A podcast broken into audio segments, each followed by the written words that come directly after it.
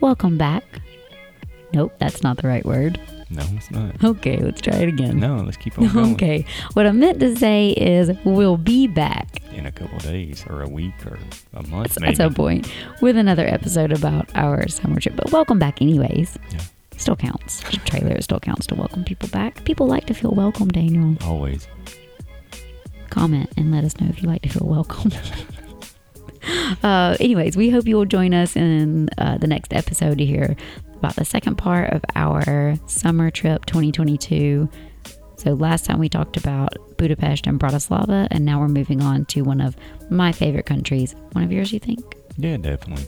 Slovenia. Yeah, very, Oh. very beautiful country. Absolutely loved it. Want to go back, but you'll have to join in to uh, the next episode to hear all about why we want to go back to Slovenia. Yeah, definitely.